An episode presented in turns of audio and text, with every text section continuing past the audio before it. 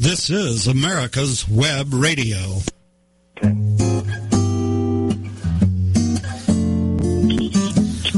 Welcome to the Doctor's Lounge. This is your host, Dr. Mike Koriwchak. Thanks very much for joining us once again on America's Web Radio. The Doctor's Lounge is broadcast every Thursday morning on America's Web Radio and 8 a.m. to 9 a.m.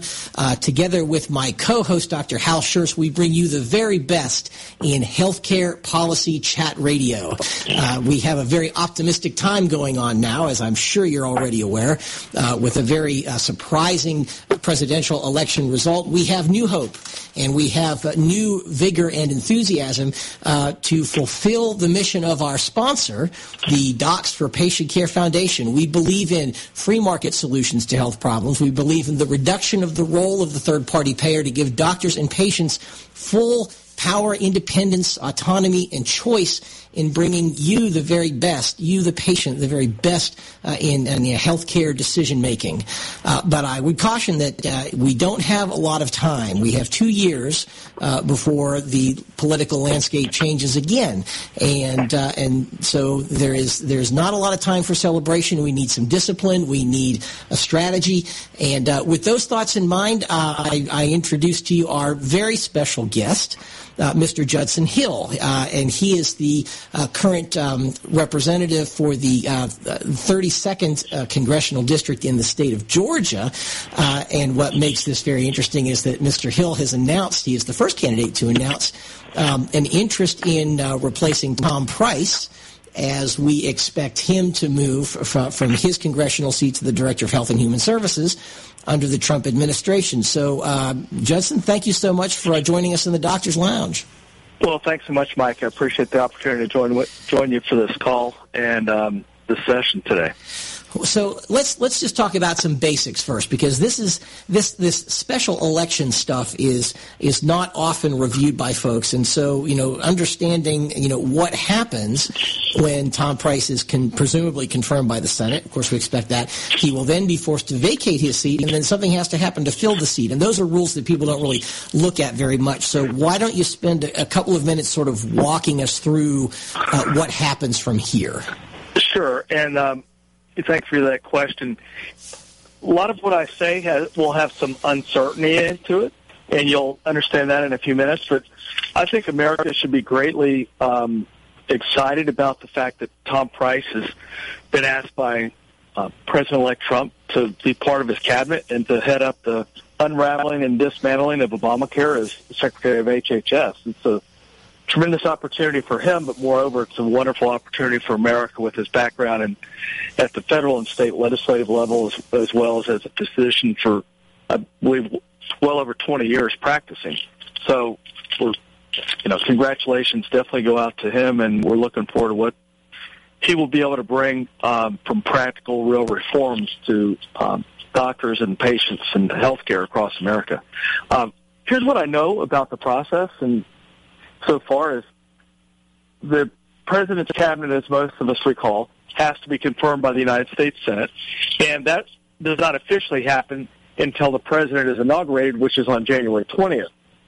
They can begin confirmation hearings before inauguration day in the United States Senate, and I hear that they have every intent to do so because they don't want to lose time. The president, you know, Trump, president-elect, I'll continue to call him here, apologize if I don't, but uh, the Trump administration doesn't want to lose time with cabinet appointments such as Health and Human Services, as well as Secretary of State and Defense, Treasury, and all the rest of them. With that, upon the confirmation, if it's a sitting congressman in Congressman Price's situation, then he is confirmed, and he then obviously would resign right after. He could do that beforehand, but we you know, the, the expectation is he would not resign until he's confirmed by the United States Senate and then joins the cabinet.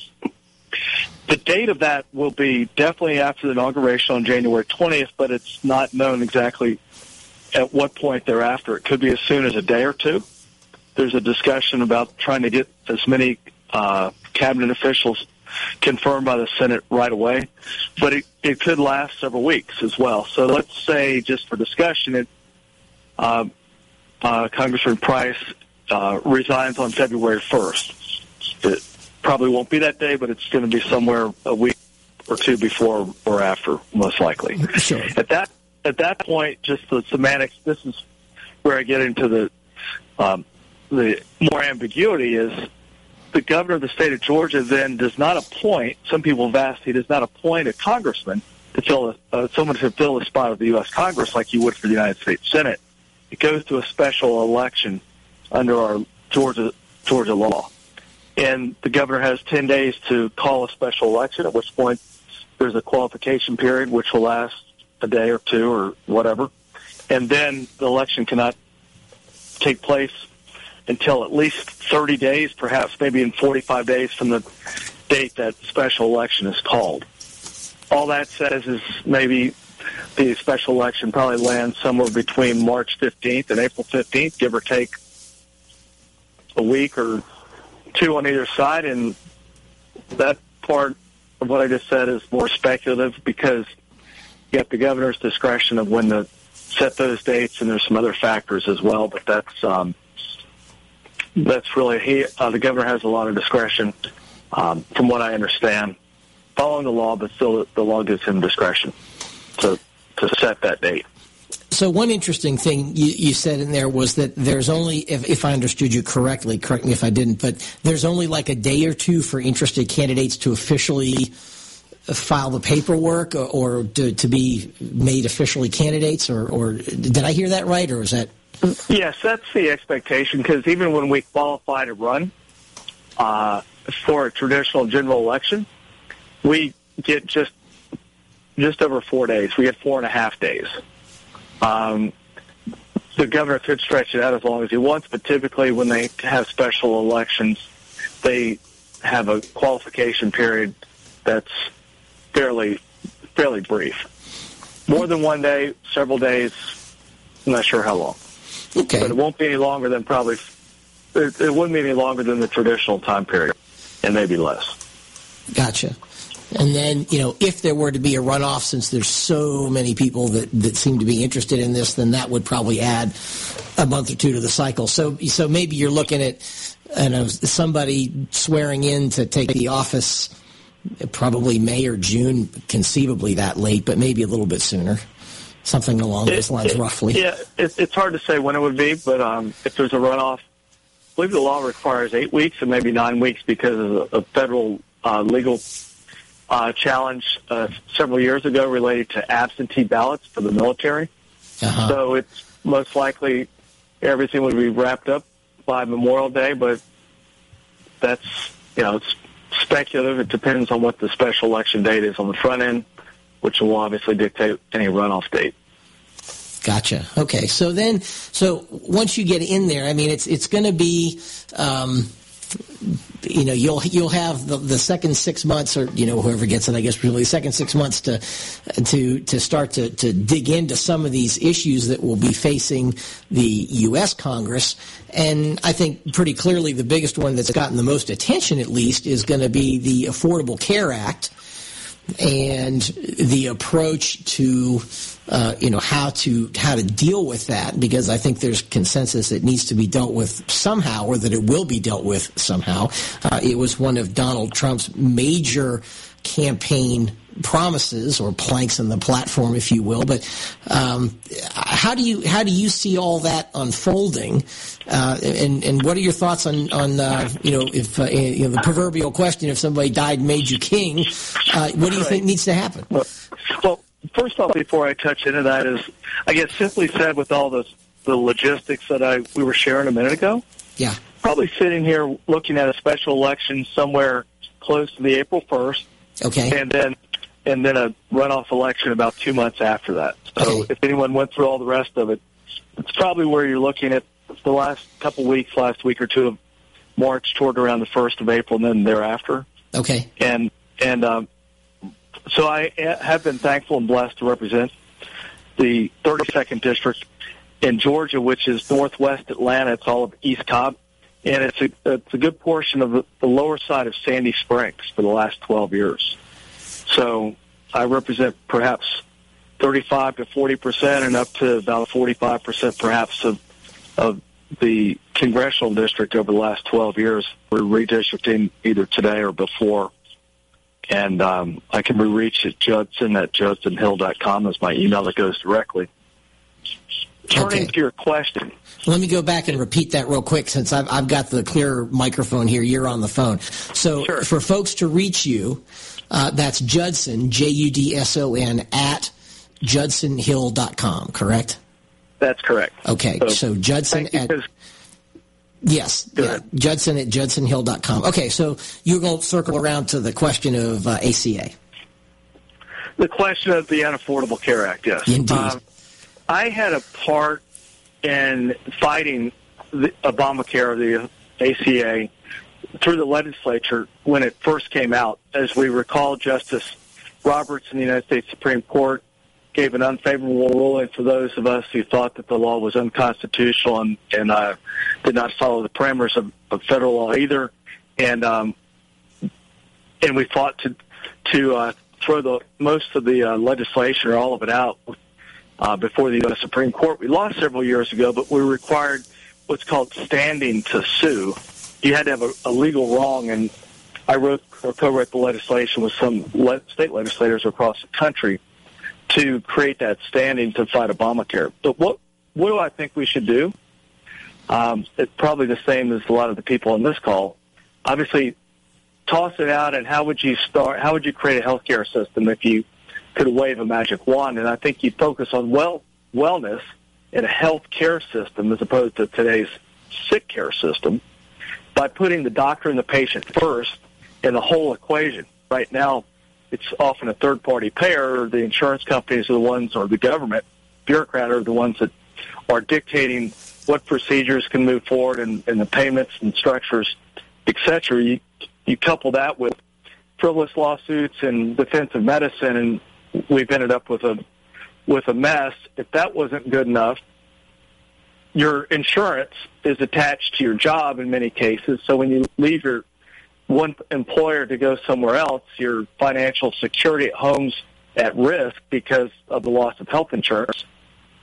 It doesn't happen the same way with automobile insurance, but it does with health insurance. So I would I would move quickly to solve um, the pre-existing issues, uh, conditions, excuse me, issue, the pre-existing conditions issue, it, which is also part of the portability of health insurance. So you go through association plans, perhaps you pool large risks, but people could keep their insurance with them. They wouldn't be at the risk of losing it by switching jobs and deal with pre-existing conditions. Secondly, is uh, many young people are still dependents of their parents, even well into and, and somewhat after college. And I think one of the more popular uh, initiatives to have their dependent children still covered by their own health health insurance Hey, plan. Judson, I'm going I'm going to cut you off in the middle of that thought. We've reached the end of the first segment. Uh, you are listening to the Doctor's Lounge on America's Web Radio. The Docs for Patient Care Foundation is your way to join the fight and become a member of an organization created by doctors for patients dedicated to fighting for your healthcare freedom and preserving the doctor-patient relationship. Get a pen and paper. Write down docs4patientcarefoundation.org. That's D-O-C-S, the number 4, patientcarefoundation.org. Go to our site and please make a generous tax-deductible donation and join the fight today. Thank you. This is Skip Coryell, host of the Home Defense Show on America's Web Radio. Join me every week as we explore all aspects of home and family defense as we strive to defend the ones we love in an ever-changing and volatile world. Did you miss a show that you really wanted to hear? All of our programs are available for download on americaswebradio.com and on iTunes. You can listen to your favorite programs on americaswebradio.com anytime you like. The Docs for Patient Care Foundation is your way to join the fight and become a member of an organization created by doctors for patients dedicated to fighting for your healthcare freedom and preserving the doctor-patient relationship. Get a pen and paper. Write down www.docs4patientcarefoundation.org. That's www.docs4patientcarefoundation.org. Go to our site and please make a generous tax-deductible donation and join the fight today. Thank you. You're listening to America'sWebRadio.com, the pioneer and leader in chat radio. Thank you for listening. Welcome back to the Doctor's Lounge. This is your host, Dr. Mike Koriwchak. Thanks very much for staying with us to segment two. We have very special guest, Judson Hill, and we are talking about many different things. And Judson, I'm just going to let you uh, continue where we left off. Correct. Thank you very much again for the opportunity to be with you. Simply, in a broad brush, and I can get into details in a minute, is deal with pre-existing conditions, deal with dependent care health insurance coverage, incentivize the doctor-patient relationship as the primary relationship in healthcare. So that's where the decisions are made between the patient, their family, and the physician and healthcare provider. And then also incentivize wellness, allow individuals to buy insurance across state lines to be more competitive or be able to seek out competitive plans. Uh, discourage frivolous lawsuits, and and we can talk through that, and encourage innovation in healthcare. And if you did all those things, and there's probably more in, in other people's lists that I would probably jump to include on this, would be how do you transform healthcare to a system that works and does not focus on treating sick people, but incentivizing wellness, and obviously has that that net to pick up the sick care. Of course, uh, that goes without saying. So, dependent care. How do We've touched on obviously pre-existing conditions and affordability of health insurance. I believe children who are dependents of their parents up to a reasonable age, 25, 26, if they are truly a dependent and they're not married with children, which I understand the Affordable Care Act allows that exception, uh, should be able to be covered if you're in college or or um, technical school or graduate school, something of that nature. Uh, also, I believe Third, you should be able to have a more competitive marketplace, a competitive environment to buy insurance across state lines. I wrote that legislation as a model national bill, and I think it was 2010 we passed it because you can buy insurance of any other nature, from what I know, across state lines, whether it's automobile insurance or whatever. So you can find a plan that works for you and have full disclosures. I believe you should be able to seek out in the marketplace what's your best interest. Yes, there's discussions about uh, mandated coverage issues and such, but the core mandates are covered, I believe, in most every plan, either by law or voluntary, voluntarily by insurance company. How do you incentivize wellness? Well, among other things, you make insurance less expensive if someone stays healthier, just like your automobile insurance is, is cheaper if you have a better driving record. We did that in Georgia a number of years ago. It was my legislation, in fact, to say if you can get a rebate or you can get money back on your health insurance if you stay healthy. And a lot of states have that now through a variety of different mechanisms to encourage healthy behaviors because that's in the best interest of the person, the patient, and their family. And it saves the insurance company money too, but it's in the best interest of the individual to seek out health care opportunities early. Uh, frivolous lawsuits, I wrote I didn't write. I co-wrote the legislation in Georgia in 2005. I was a sponsor um, to discourage the frivolous lawsuits to put uh, caps on pain and suffering damages, basically to help uh, the marketplace stabilize and reset itself um, against those who are just more more choosing to sue because they could, and also it it causes a, horrend- a tremendous, excuse me, um, increase in the cost of healthcare because of uh, defensive medicine and other other factors. I used to represent doctors in, in hospitals doing medical malpractice defense work years ago. My early practice of law. Um, innovation is also critical. We got to incentivize innovative procedures as well as uh, practice and, uh, and and encourage it. And and we can do so in a number of different ways that uh, by listening to the doctors and listening to the patients. But if you focus on the doctor-patient relationship, like we've talked about before through uh, measures like uh, direct primary care legislation, but moreover in the big picture, focus on the doctor-patient relationship and deal with some of these other important factors like pre-existing conditions and cross-state purchasing and making insurance one more affordable, more accessible, which is critical, and uh, when you combine the affordability and the accessibility to healthcare, I think you have a winning combination. And that's what we need to do, and we need to do it quickly. And you can do it in a way, lastly, I believe, that that brings stability to the marketplace so you don't have people unintentionally falling through the cracks if you work through regulatory and legal reforms at the same time at the federal level. That was a mouthful.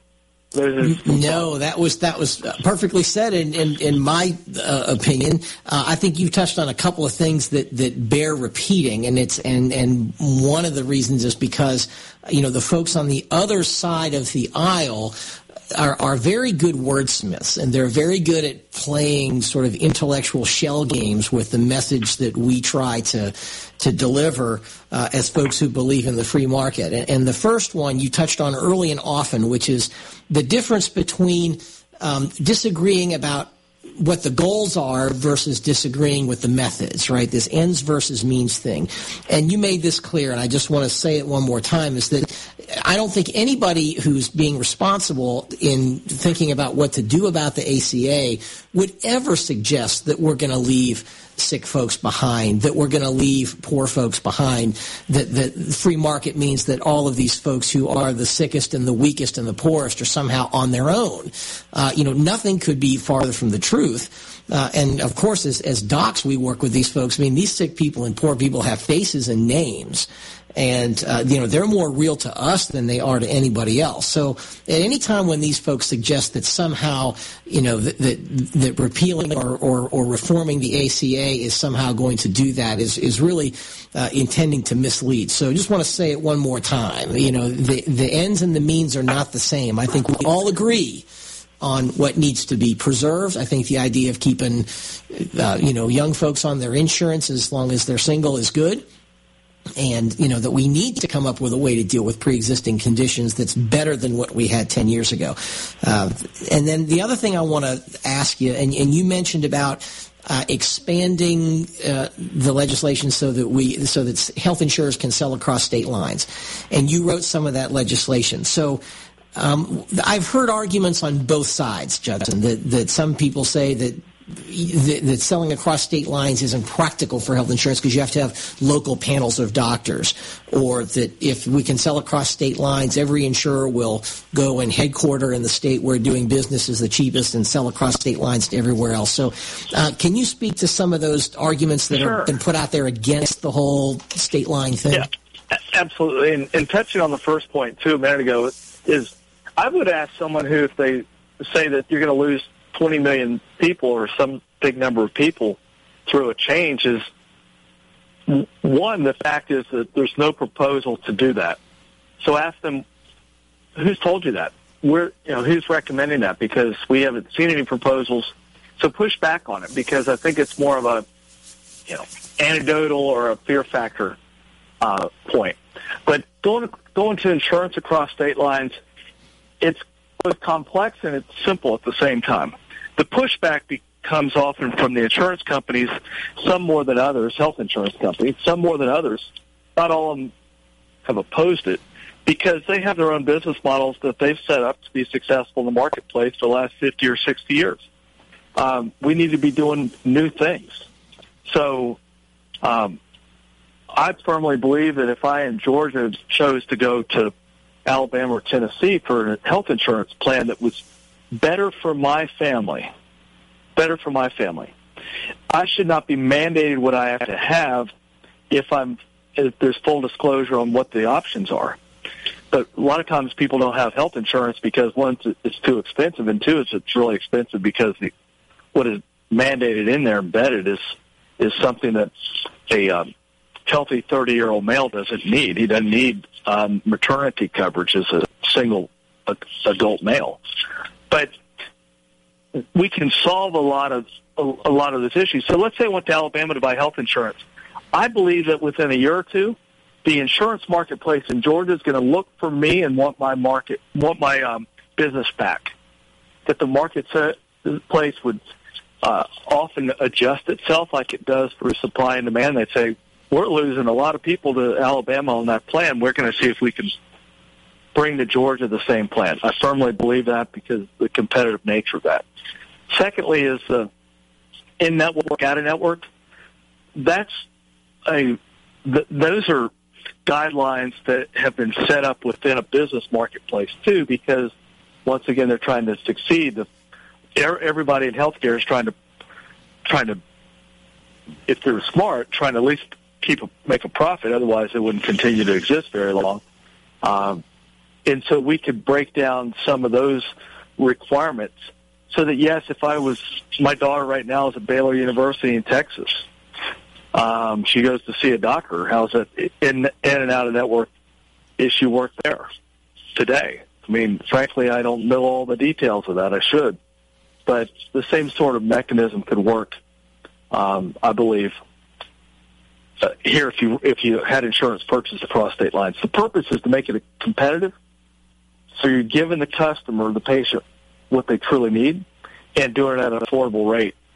And if you put all the bright minds in the room, I'm convinced you'll get a good solution.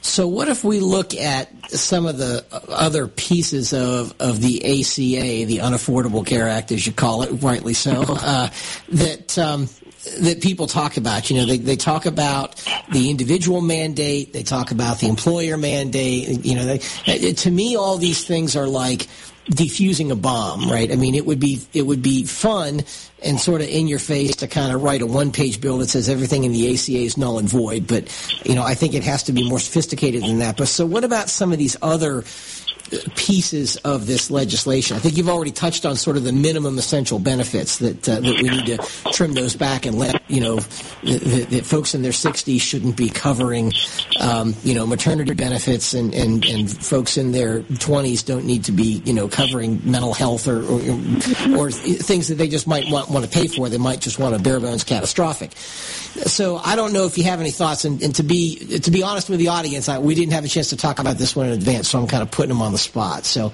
I, I don't know if you have any thoughts about some of those other pieces of the ACA and sort of where they all fall in a repeal, replace, uh, you know, build it before you repeal it, kind of something that gets us from where we are to where we need to be. Well, no, that's that, that's a good question. One of the one of the key um, conditions for me that I left off is uh, the tax reform piece to that, because we should be able to provide credits and, and expanded deductions, et cetera, so that um, I can afford health insurance with before tax dollars and after tax dollars collectively.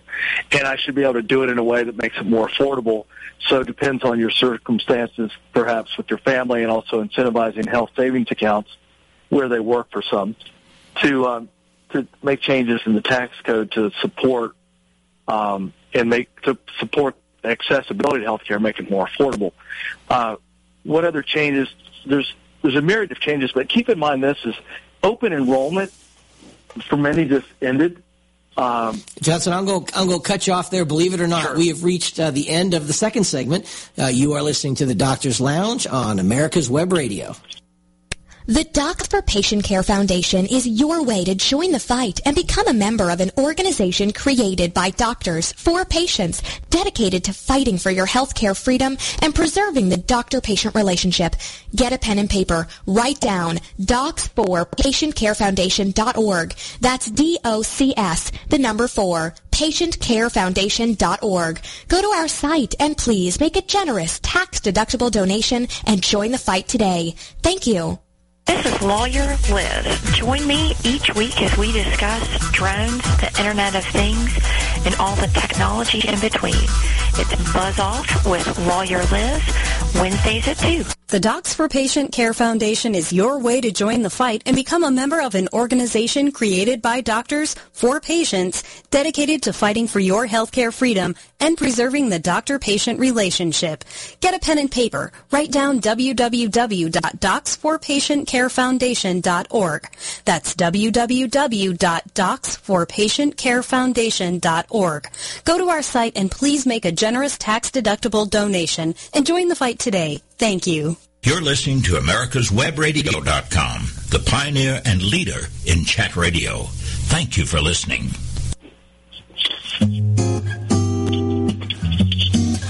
Welcome back to the Doctor's Lounge. This is your host, Dr. Mike Koriwchak. Thanks very much for being with us in the Doctor's Lounge. In segment three, we have with us very special guest Judson Hill, uh, currently a Georgia state legislator in the 32nd District who has uh, put himself in contention for uh, the vacancy that we expect to happen when Tom Price is hopefully confirmed by uh, the U.S. Senate, and we'll need somebody to fill that space. And uh, uh, Mr. Hill wants to do that. So uh, we were talking about uh, the Affordable Care Act and, and some of your thoughts on that. I think we were sort of moving the conversation towards the transition. Right? We have where we are, we have where we want to be, and the question is, you know, how do you get there? So go ahead and give us what sure. you're thinking. In the transition, the opposition says the transition you're going to hurt people, and that's not going to happen. I mean, there will be times where people can. How, I mean, frankly, how how much is the current you know system of Obamacare hurt people?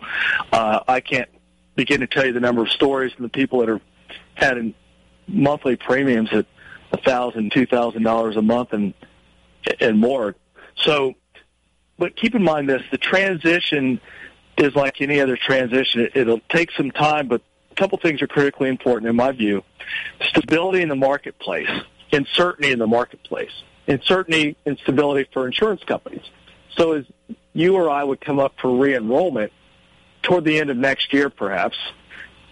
Well, if we if we make these uh, changes now and also change the regulatory environment, which is also critically needed for for physicians as well as individuals, uh, resetting a lot of the, the guidelines that have put a huge burden on both doctors and healthcare providers and patients.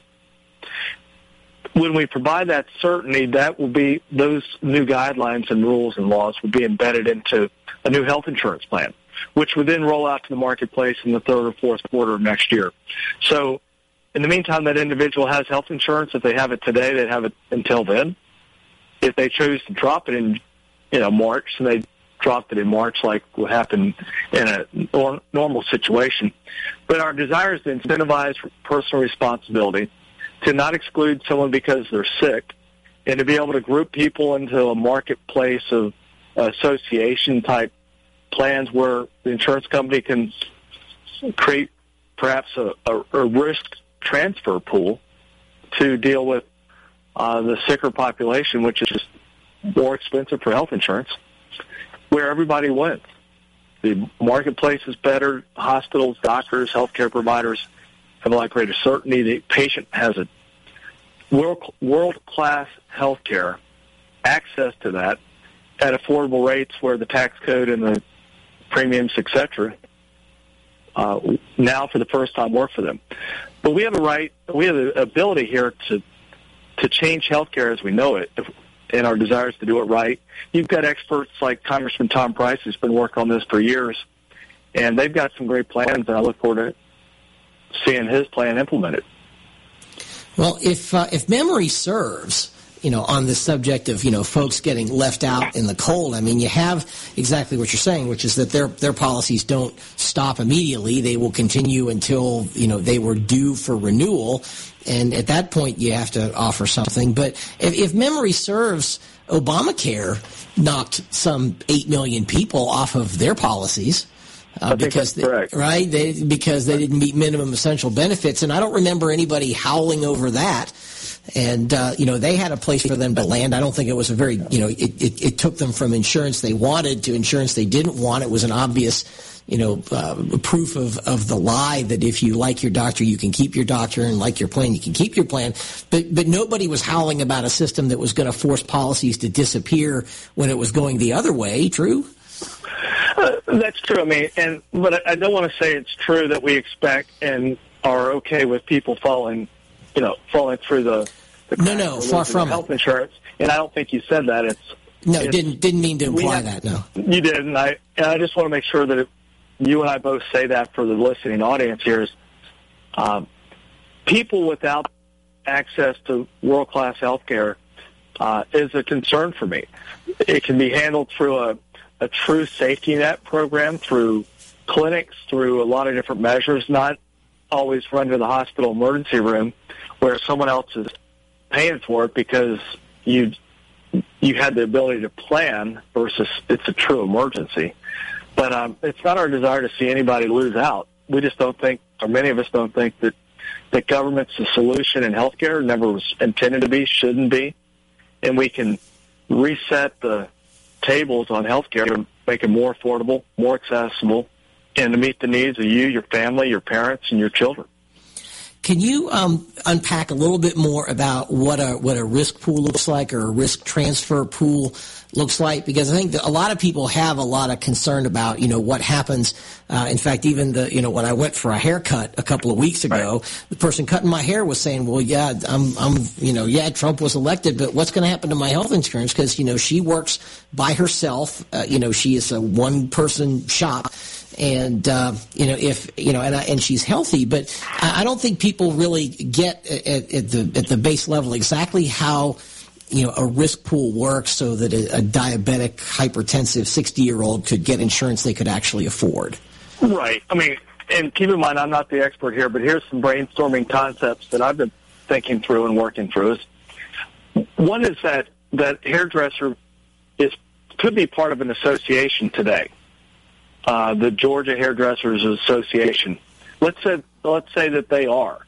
Many people are part of voluntarily a part of different associations, small business, you know, NFIB, different associations. Maybe you're a Southern Baptist, and there's a biggest there's that's a huge association plan from what I understand currently exists. But there's associations to allow the law to the healthcare laws to work to incentivize and encourage association memberships I think is something we need to really look at.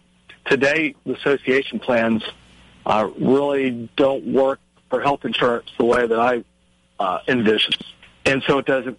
They don't work for individuals. But what about the risk? Why does an insurance company want to bring in somebody who's less healthy and probably older too? It's because it's expensive for them. This, the, from the very beginning, they're they're having to pay a big health insurance or health care cost when they're not for someone who's, you know, 16 or 26 years old, unless they've already have some inherent condition. But if you provide a risk transfer pool so the insurance companies don't get hurt on the front end because of adverse selection, which is where you end up with a less healthy group of individuals by prior selection or by happenstance. But everybody, all all the all the patients come to a several different pools, but at the end of the year or the last quarter of the year, the, those companies that are insuring patients, they come together and they look at, okay, where's your risk and where's your risk? And then they back, it's not reinsurance, but it's kind of a concept of reinsuring the highest risk. So you spread that so it's not unfairly burdensome to, to any individual health insurance company, which means it won't be as burdensome to the individual patient because today's marketplace, that's often how they share the risk. Is somebody in my you know my company just joined us and they have diabetes. Well, they're more costly. So guess what? Everybody in the company, especially small business, their health insurance premiums go up because we only have ten people here and we have the eleventh person that's less healthy. Right. If you change the system to spread the risk, then we can take care of those people that are sick and those people that are healthy all at the same time. This is not a, a Pollyanna. It's it's it's you know people much smarter than me have been working on this for quite some time. We've had we were working on it before Obamacare, and um, I think that Tom Price is uh, a great, tremendous asset for America. He is definitely for Georgia and has been, and he's part of that solution. And I, I applaud the president elect Trump to to pick him uh, to be a key integral part of his team to solve health care for the people of America and for the healthcare providers because it has to work for all of them. Agreed. So we got about three minutes left here in this segment. So let's uh, let's try talking about health savings accounts. Do you sure. have any feelings about how they do work, how they should work, what part they should play in some sort of new paradigm? I believe if I want to set aside money, tax free, pre tax dollars, to provide for health care for my family, I should be able to do so. Uh, sometimes I think the healthcare providers are, are a little concerned because often those come with very, very high deductibles, and so patient comes in and is not able to pay the deductible, and there's not enough money in their health savings account. There's a way to do that. Today, we cap what you can put in your health savings account. But some individuals are able to pay more, not everybody, of course. But if you can do so with pre-tax dollars, which is a more efficient way to do it, you should be able to do it. Um, also we should incentivize wellness, and if you do that, you can couple a, a uh, health savings account with a with a uh, um, a uh, catastrophic type plan for some people. It depends on your circumstance. It could work, especially for the 28, 30, you know, young 30 year old male and or couples that may not have the existing healthcare costs. There's the if you don't hear anything out of what I've said today, remember one one please, and that's there's no silver bullet. There's no one silver bullet. It's not the health savings account or or any of the rest of it. It's a collective. You put the you you create a system that if no was not a not if yes excuse me I apologize late in the late in the day here but if if you could be king as you started out Mike for the day or emperor for the day and you could design something with every option available to you what would you do? And I'd say touch on a lot of these uh, uh, measures that you and I have been talking about today. And if you can achieve that and then you can tweak it from there I think you'll find a healthcare system that works for most Americans, and then when it doesn't, a safety net system that's a true safety net can be put in place to care for those that are most vulnerable. Yeah, that sounds about right. How about um, we got we got about a minute left? How about direct primary care? I know you have an interest in that too. I have a passion for direct primary care because it focuses on the doctor-patient relationship. The patient should be able to uh, go to their doctor and say on a monthly basis if we can negotiate $100 a month to see me for whatever your types of practice you have, doctor, like an internist or primary care type. Uh, the doctor should be able to engage with the patient and, and have a direct relationship. Today in Georgia, it's against the law to do so. I think that needs to be changed because once again, focus on the doctor-patient relationship first and get the bureaucracy, whether it's insurance or government bureaucrats, out of the way. Is it reasonable to uh, to rewrite legislation so that Medicare funds could actually support those monthly premiums? Yes, I believe you can do so if you do it, you know, in the right way and make some changes in the regulations. I wrote a bill years ago with Peach Care, or CHIP bill, before Obamacare came along, that actually created a, a voucher or a scholarship for Peach Care recipient patients to keep them on, pri- them on private health insurance at a at about a hundred million dollar a year savings to the state taxpayer payer to you and I, save over a hundred million dollars a year, and give those young children on peach care uh, better access to care with a higher um, reimbursement to the healthcare providers. You can do it in a free market way, and I, I look forward to trying to do that as well with other areas of healthcare, including what we didn't touch on, which is the long-term care and and uh, Alzheimer's and dementia and other other areas that are are um, have critical needs for reform to solve what is only becoming a greater issue for those individuals, you know, elderly as well as their families. Well, we just about used it up, my friend. I appreciate you being here. Um, special guest Judson Hill. You are listening to the Doctor's Lounge on America's Web Radio. The Docs for Patient Care Foundation is your way to join the fight and become a member of an organization created by doctors for patients dedicated to fighting for your healthcare freedom and preserving the doctor-patient relationship. Get a pen and paper. Write down docs4patientcarefoundation.org. That's D-O-C-S, the number four, patientcarefoundation.org. Go to our site and please make a generous tax-deductible donation and join the fight today. Thank you. Merry Christmas from all of us at America's Web Radio. This is Dr. George. Join me Wednesday mornings for Medicine on Call and participate in a lively conversation. Learn what's happening behind the headlines in medicine. Understand Obamacare and learn how to protect yourself and navigate the system. The Docs for Patient Care Foundation is your way to join the fight and become a member of an organization created by doctors for patients dedicated to fighting for your healthcare freedom and preserving the doctor-patient relationship. Get a pen and paper. Write down www.docs4patientcarefoundation.org. That's www.docs4patientcarefoundation.org. Go to our site and please make a generous tax-deductible donation and join the fight today. Thank you. You're listening to America'sWebRadio.com, the pioneer and leader in chat radio. Thank you for listening.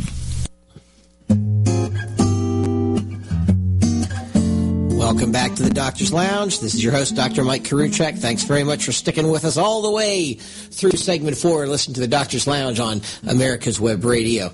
Uh, in the last three segments, uh, you heard uh, my two guests, uh, Randall Oates and Don Lee, uh, talk about uh, some of the things that they are seeing in the information technology community regarding the, the change that's coming up, regarding the level of uncertainty that's coming up. And, and I think they had some very interesting things to say. I think Don put it very well when he said, in, and didn't mince words, um, that look, the time has come for the health information technology sector to get out from underneath regulations that create artificial demand. And uh, he said it quite clearly, and I love the way he put it. He said, look, if you need a law to maintain the demand for your product, if your product is that bad, you need to pack it up and go home uh, you got to come up with something better to do because this is this is not the kind of thing that we want to see in health IT. I thought that was great. Uh, he said some other things that were equally as uh, strong, and uh, and we heard um, Dr. Oates, uh, who is both a physician and the CEO of his software company, Soapware who, by the way, makes a direct primary care variant of their product called Soapware DPC uh, for doctors doing primary care, uh, and, and, saying that, that he suspects uh, that there is uh, perhaps a, a, difference in the health IT and medical ruling class uh, versus the rest of us in terms of how we feel about potential changes in regulations. Uh, that the uh, the ruling class thinks this is all status quo, nothing's going to change, everyone remain calm, the old order will persist uh, you know, keeping the haves and the have-nots farther apart, and uh, and, and that that there was a difference, that and that perhaps there is a populist movement. Uh, my words, not his. Uh, that that perhaps the, the the folks that are actually getting the work done every day as opposed to the CEOs and the CXOs sort of living at 50,000 feet, have perhaps different feelings about uh, what's going on. And, uh, and and today I learned some things with what I was doing today that that may suggest that he was right because I floated his uh, his ideas without mentioning his name. Floated his ideas past an audience of about 500 people. Uh, most of those with health, were health information technology CEOs, CXOs, CIOs, etc. Uh, I think there were a few other folks in there that were more in the working class, but uh, this was a very interesting meeting that I attended today. I was on a panel with two other physicians and uh, a reporter from USA Today, their health reporter, monitoring the panel, and, uh, and I floated this idea out there that perhaps there was more sympathy and interest in the health IT community um, than one would guess, you know, with the idea of, of getting rid of laws that, you know, do force demand for their problems, but at the same time tell them how to do their job, and got a little bit of muted applause from the audience.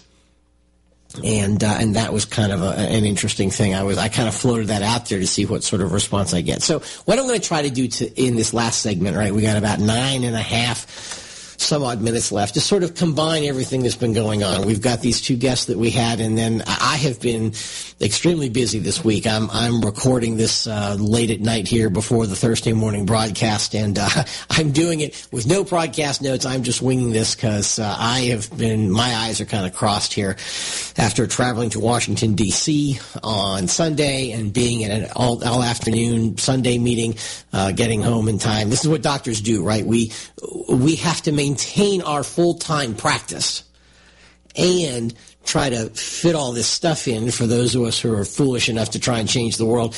And, and you know, the, the, the obligations at work don't go away and the need to keep those, you know, keep the, the clinic busy and the operating room schedule full, that stuff doesn't go away. I can't just block out a day or block out three days and say, oh, I'm going to go play with stuff.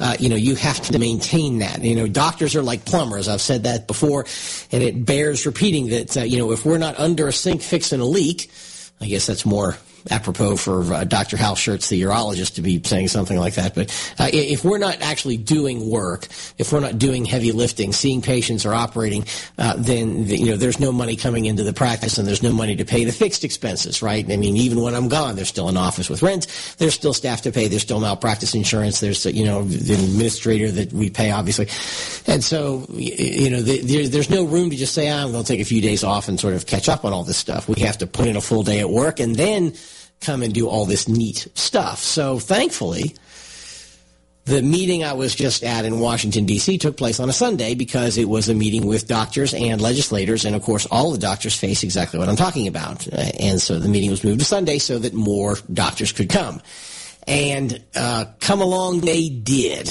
I will say this is a meeting uh, that's taken place every year for the past four or five years, I think, uh, and um, you know it is hosted by Representative uh, Pete Sessions from Texas, who graciously uh, you know uh, puts this meeting on for doctors to go to, and I've gone to a couple, three, four of these. Um, this one, I think, due to Trump's recent election.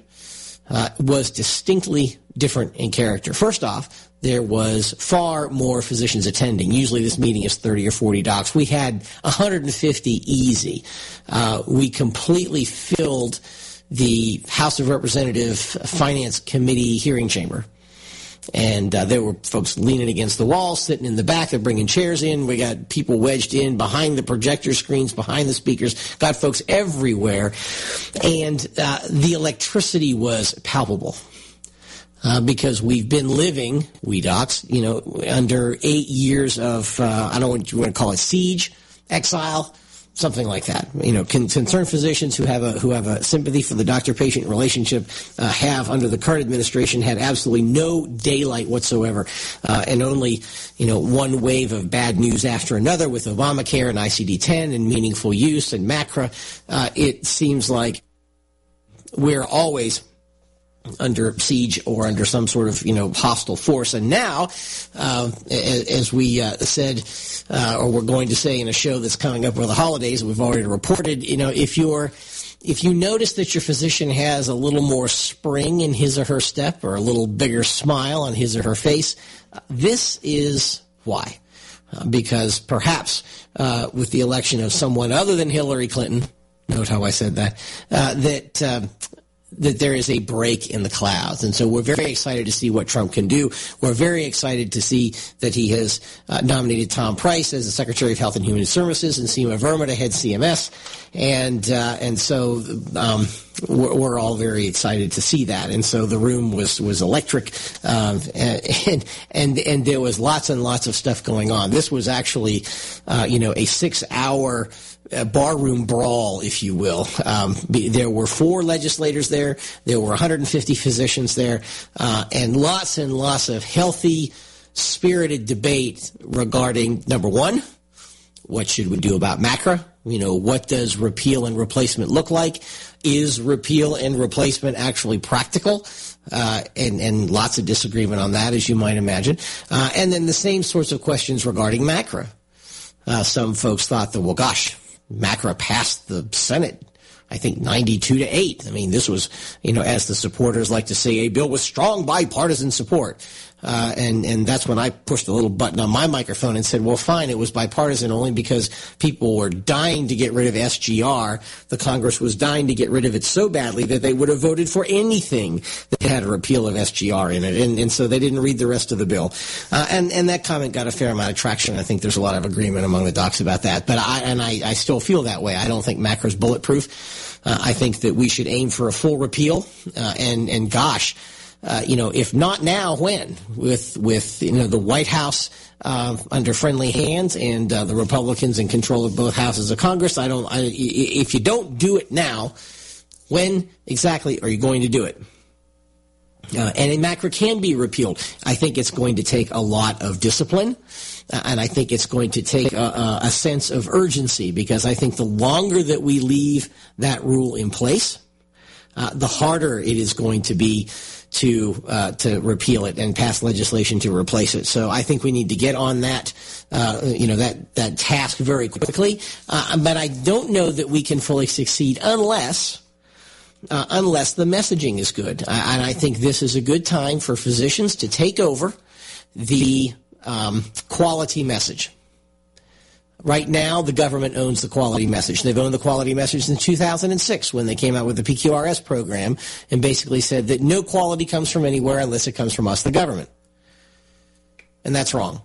We can take over this quality initiative. Medical specialties are already doing this. In our own, in my own specialty of otolaryngology, we have a program called Regent where we will be reporting to ourselves and each other in a centrally kept registry for a minimal fee per year of about $300, which I think is a good deal. Uh, and I'm hoping I get one of the uh, architects of the registry uh, of Regent. I'm sorry, it's called Regent. Uh, one of the architects of Regent uh, on this program to uh, so that she can give us a full breakdown of how that's going to look. But I think unless doctors take over the quality narrative at the same time that we move to replace MACRA, we may have a public relations problem that's going to make that a whole lot harder than it should be. So we'll see, you know, whether we can succeed with that or not. I'm confident we can. You know, the ACA is a bit more complicated than MACRA um, because, you know, if we pull ACA out, you know, there there will be some large institutions that have already invested in it, but you know, we could conceivably sunset the uh, incentives while we immediately shut down the penalties. You know, on the ACA side, we've got a lot more infrastructure dependent on the ACA's existence. We have 20 million people who are on ACA plans through the exchange, and, and of course, there's things you need to do. Uh, there were some good suggestions made at the meeting that perhaps you let everybody keep their Obamacare plan for six months while we work on finding a replacement. Um, I don't know. I'm not smart enough to know exactly how to make that sausage, as the saying goes. Um, you know, I think I am smart enough, like everybody else that was at this meeting, to know that I that we should not uh, settle. Uh, for anything that's that's that's less than that, because we certainly have the, the political climate to you know the political clout at the moment to make just about anything happen that we want. Contrast that with the meeting that I went to today, which was called the Health IT Leadership Summit. This was all these CEOs and CXOs that are in uh, high positions in health IT companies in Atlanta and the surrounding Southeast.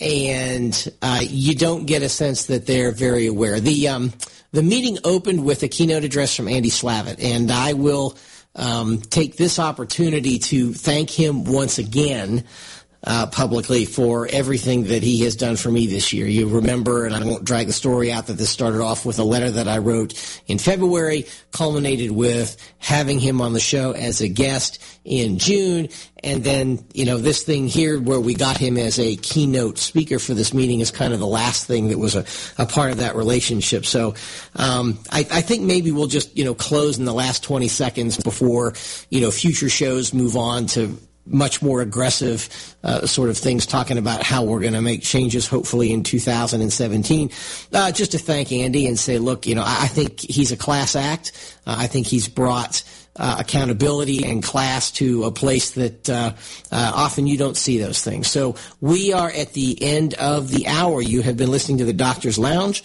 on America's Web Radio. You're listening to americaswebradio.com, the pioneer and leader in chat radio. Thank you for listening.